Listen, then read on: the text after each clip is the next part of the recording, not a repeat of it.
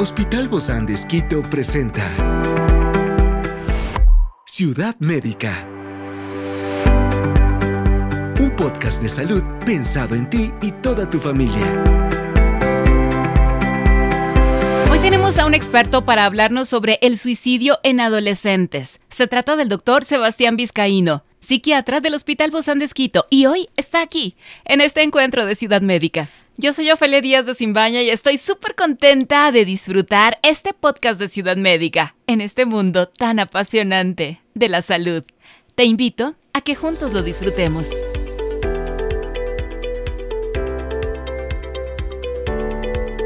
El tema del suicidio en los adolescentes es complejo, es muy delicado y se tienen que analizar diferentes factores que contribuyen al riesgo de suicidio entre los adolescentes. Por eso es importante ver las señales de advertencias y las estrategias para prevenir esta tragedia. Te invito a que nos acompañes en esta serie de 3 programas para analizar más de cerca el suicidio en los adolescentes. El suicidio en adolescentes es un asunto de preocupación creciente en todo el mundo. Los desafíos emocionales y psicológicos que enfrentan los jóvenes pueden llevar a pensamientos suicidas y, en casos extremos, acciones muy devastadoras. Por eso, el día de hoy nos acompaña el doctor Sebastián Vizcaíno. Él es psiquiatra del Hospital Vozandes Quito. Gracias, doc, por acompañarnos el día de hoy y bienvenido a este tema que creo que para nadie es un tema muy agradable, pero es necesario tratarlo. Muchas gracias por la invitación, por este espacio. Sí, efectivamente, se tiene que quedar un espacio para hablar de esto. Yo creo que la primera frase con la que vamos a arrancar es que hablar del suicidio no induce la idea. Esos son mitos que mucha gente tiene y a veces les da miedo hablar o decir, no, si es que mi adolescente escucha de esto, le va... No tenía la idea y ahora sí, no. O le voy a pagar a la radio ahorita. No. Hablar del suicidio, más bien incluso puede ser el único espacio que tienen las personas para poder mostrar el sufrimiento que están teniendo, la idea que están teniendo y que podamos tomar acciones, ¿sí? Qué buena manera esa de pensar, ¿no? Porque a veces decimos esto, nunca lo voy a hablar. O hablamos de todas las cosas en casa... Y ese es el tema que menos tratamos. Uh-huh. Que no se hable no significa que no suceda. De hecho, el suicidio es... El suicidio lastimosamente es un fenómeno común, ¿no? Entonces, vamos a distinguir en 2 cosas. Lo que es el intento y la conducta suicida y lo que es una muerte por suicidio. ¿Por qué? El adolescente lo intenta más, ¿sí? Es muy común, digamos, que un adolescente que tenga ya un trastorno mental, llámese... trastornos depresivos, llámense trastornos de personalidad, suelen tener una conducta suicida, es decir, cortes, no necesariamente con intento de morir, ¿no? Pero son cortes, conductas de daño, ¿sí? Conductas de riesgo, y generalmente suelen hacer varios intentos. Entonces no es infrecuente que un paciente que ha tenido un intento, ¿no? Y que no ha recibido un tratamiento adecuado, que no ha tenido un tratamiento oportuno, que vuelva a la urgencia por un nuevo intento, por un segundo, por un tercer intento. Claro. ¿Es por qué? Porque el adolescente es más impulsivo, ¿no? Entonces no planifica tanto la idea. Uh-huh. Y ahí sí depende de lo que tenga a la mano. Es decir, a veces usted habla de que no lo planifica tanto, pero quiere decir entonces que no está pensando, ay, voy a hacerlo para dañar a mis papás o me voy a vengar de esto. ¿No piensa de esa manera? No necesariamente. Ahora, claro, todas las conductas que nosotros hacemos tienen un motivo inconsciente, es decir, nada se hace al azar. Y claro, o sea, el intento de suicidio es una forma un poco dramática, pero de decir algo me está pasando.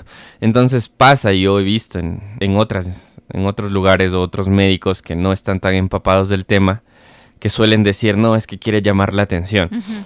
Y sí, siempre escuchamos eso. En ese sentido, lo que se hace es minimizar la seriedad del intento, ¿no? O sea, como que si fuera como hacer una rabieta y no. Ahora, si nos ponemos literales, es un llamado de atención en el sentido de que el adolescente le está diciendo al médico y a la mamá y al papá, me está pasando algo, tanto así que la única solución que veo es la muerte.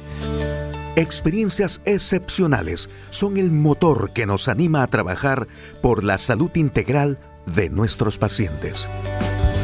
Expresamos el amor de Dios para dar prioridad a la vida por sobre todas las cosas. Seguimos con nuestro compromiso, la seguridad del paciente. Hospital Vozandes Quito, a la gloria de Dios y al servicio del Ecuador. Entonces sí es un pedido de ayuda más que un llamado de atención, ¿no? Pero Doc, entonces eso es un dolor, ¿verdad? Hay un dolor ahí que a lo mejor ni él sabe o ella no saben qué es lo que está pasando. Exactamente. No se pueden explicar. Nadie se suicida de la nada. Claro. Nadie se suicida de la nada. Siempre hay señales previas, siempre hay algo que está pasando y por definición el suicidio es prevenible. Más allá de que sí es una tragedia la muerte de cualquier persona, es una tragedia el suicidio porque nos resta el potencial de vida que tiene una persona, ¿no? Y más que nada porque se puede tratar. Sobre todo eso. Entonces, eso es lo complicado.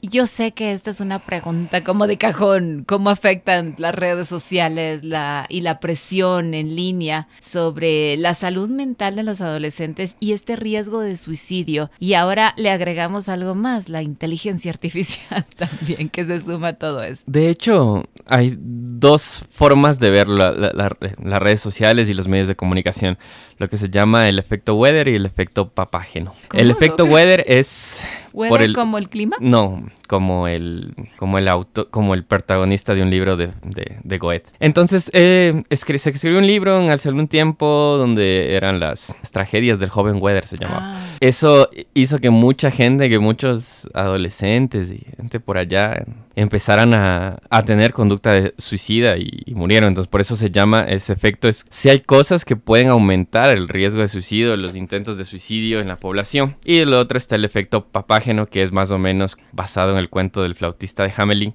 Es que si es que uno expone y habla del suicidio con la suficiente prudencia y con unas reglas que ya vamos a decir, más bien protege. Entonces protege y disminuye el riesgo de suicidio. Entonces, por ejemplo, hay una noticia de que alguien haya muerto por suicidio, hizo un intento de suicidio. Entonces, ¿cómo nosotros protegemos para que la población, para que se disminuya el riesgo? Es primero, no tenemos que ser explícitos, ¿no? En el morbo de...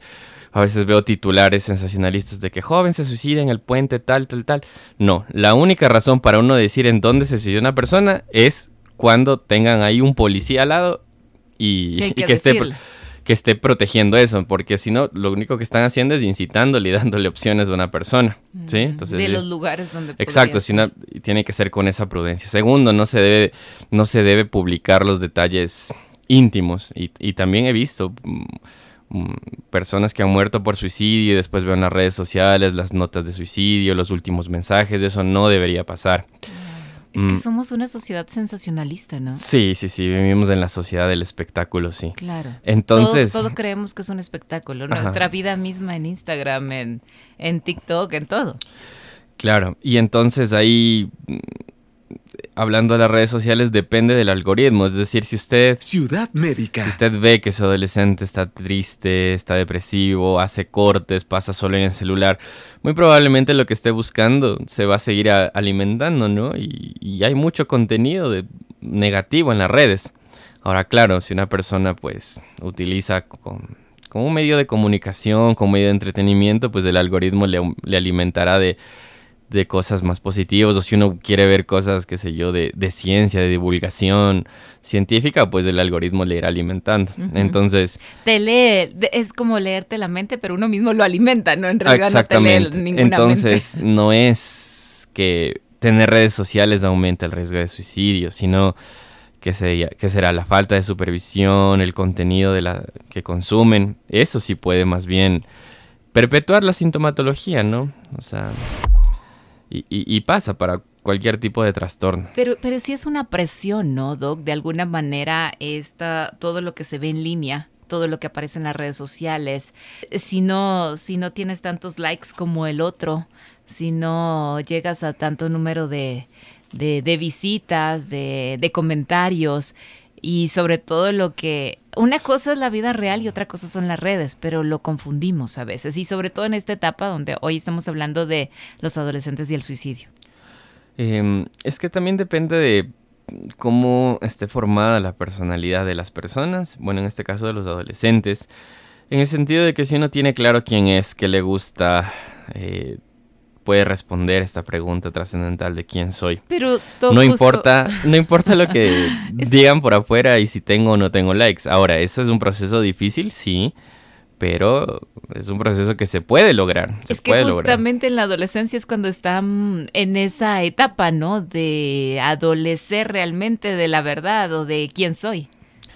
Es que sí, el adolescente busca definirse, ¿no? Y busca poner a prueba. Entonces, una cosa es la conducta esperable de un adolescente, ¿no? Que sea algo rebelde. De hecho, sería lo ideal que a través de la rebeldía aprenda a distinguir qué defiende, qué le gusta, cuáles son sus valores. Y otra cosa es un síntoma, ¿sí? Entonces, no es por decir, no, es que mi hijo es adolescente y por eso se corta. No. Una cosa es la etapa de transición de reconocer y la otra cosa es que ya se manifieste un síntoma. Por ejemplo, puede decir, sí, yo, claro que me preocupa mi estatus, cómo salgo en redes sociales, es una cosa, pero que diga, no, es que me voy a matar porque no tengo la suficiente cantidad de likes, eso ya no es una adolescencia normal. Uh-huh. Uh-huh. Pero regularmente no lo dicen, ¿no? Simplemente empiezan a manifestarse de alguna manera y los padres quizá no estamos al tanto de cómo uh-huh. son esas manifestaciones de estos adolescentes. Puede ser. Yo recuerdo que cuando he tenido estudiantes de medicina en prácticas me dicen, el paciente no me dijo. Yo le digo, no le dijo porque no le preguntó. Pero que tenía que haberle preguntado o que tenía que haberle dicho. Exactamente. Entonces hay que entender que uno no puede no comunicar. Siempre está comunicando, no necesariamente a través de las palabras. Y es el trabajo de los padres intentar contener a sus hijos, es decir, poder recibir todas esas angustias, que puede ser a través de actos o puede ser a través de palabras que se comuniquen. No necesariamente, como les dijimos, es difícil que pongan las emociones en palabras, pero lo hacen a través de conductas, lo hacen a través de actos. Es decir, bueno, y si mi adolescente se está aislando, ¿por qué se está aislando? Si es que ya dejó de salir, ¿por qué será que dejó de salir? ¿Cuánto tiempo, Doc, se demora en empezar hasta que llegan a cometer el acto? ¿Cuánto hay de preparación, de avisos, de alertas? No hay una respuesta para eso. O sea, uno no puede decir, una persona empezó una sintomatología y hay tanto tiempo hasta que desencadena un suicidio, no. Pero tampoco puede ser de la noche a la mañana, o sí se da. Sí puede ser. Le voy a dar un ejemplo. Eso está más fuerte, entonces. Le puedo dar un ejemplo más dramático. Ciudad Médica. Hace algún tiempo vi un paciente con un diagnóstico de un VIH, por ejemplo. Él no tenía síntomas, le dieron el diagnóstico y se intentó suicidar 2 horas después del diagnóstico. Pero si es que uno empieza a ver más allá, de pronto sí había algo más de inestabilidad emocional, impulsividad desde antes, pero él no tenía la idea hasta ese rato.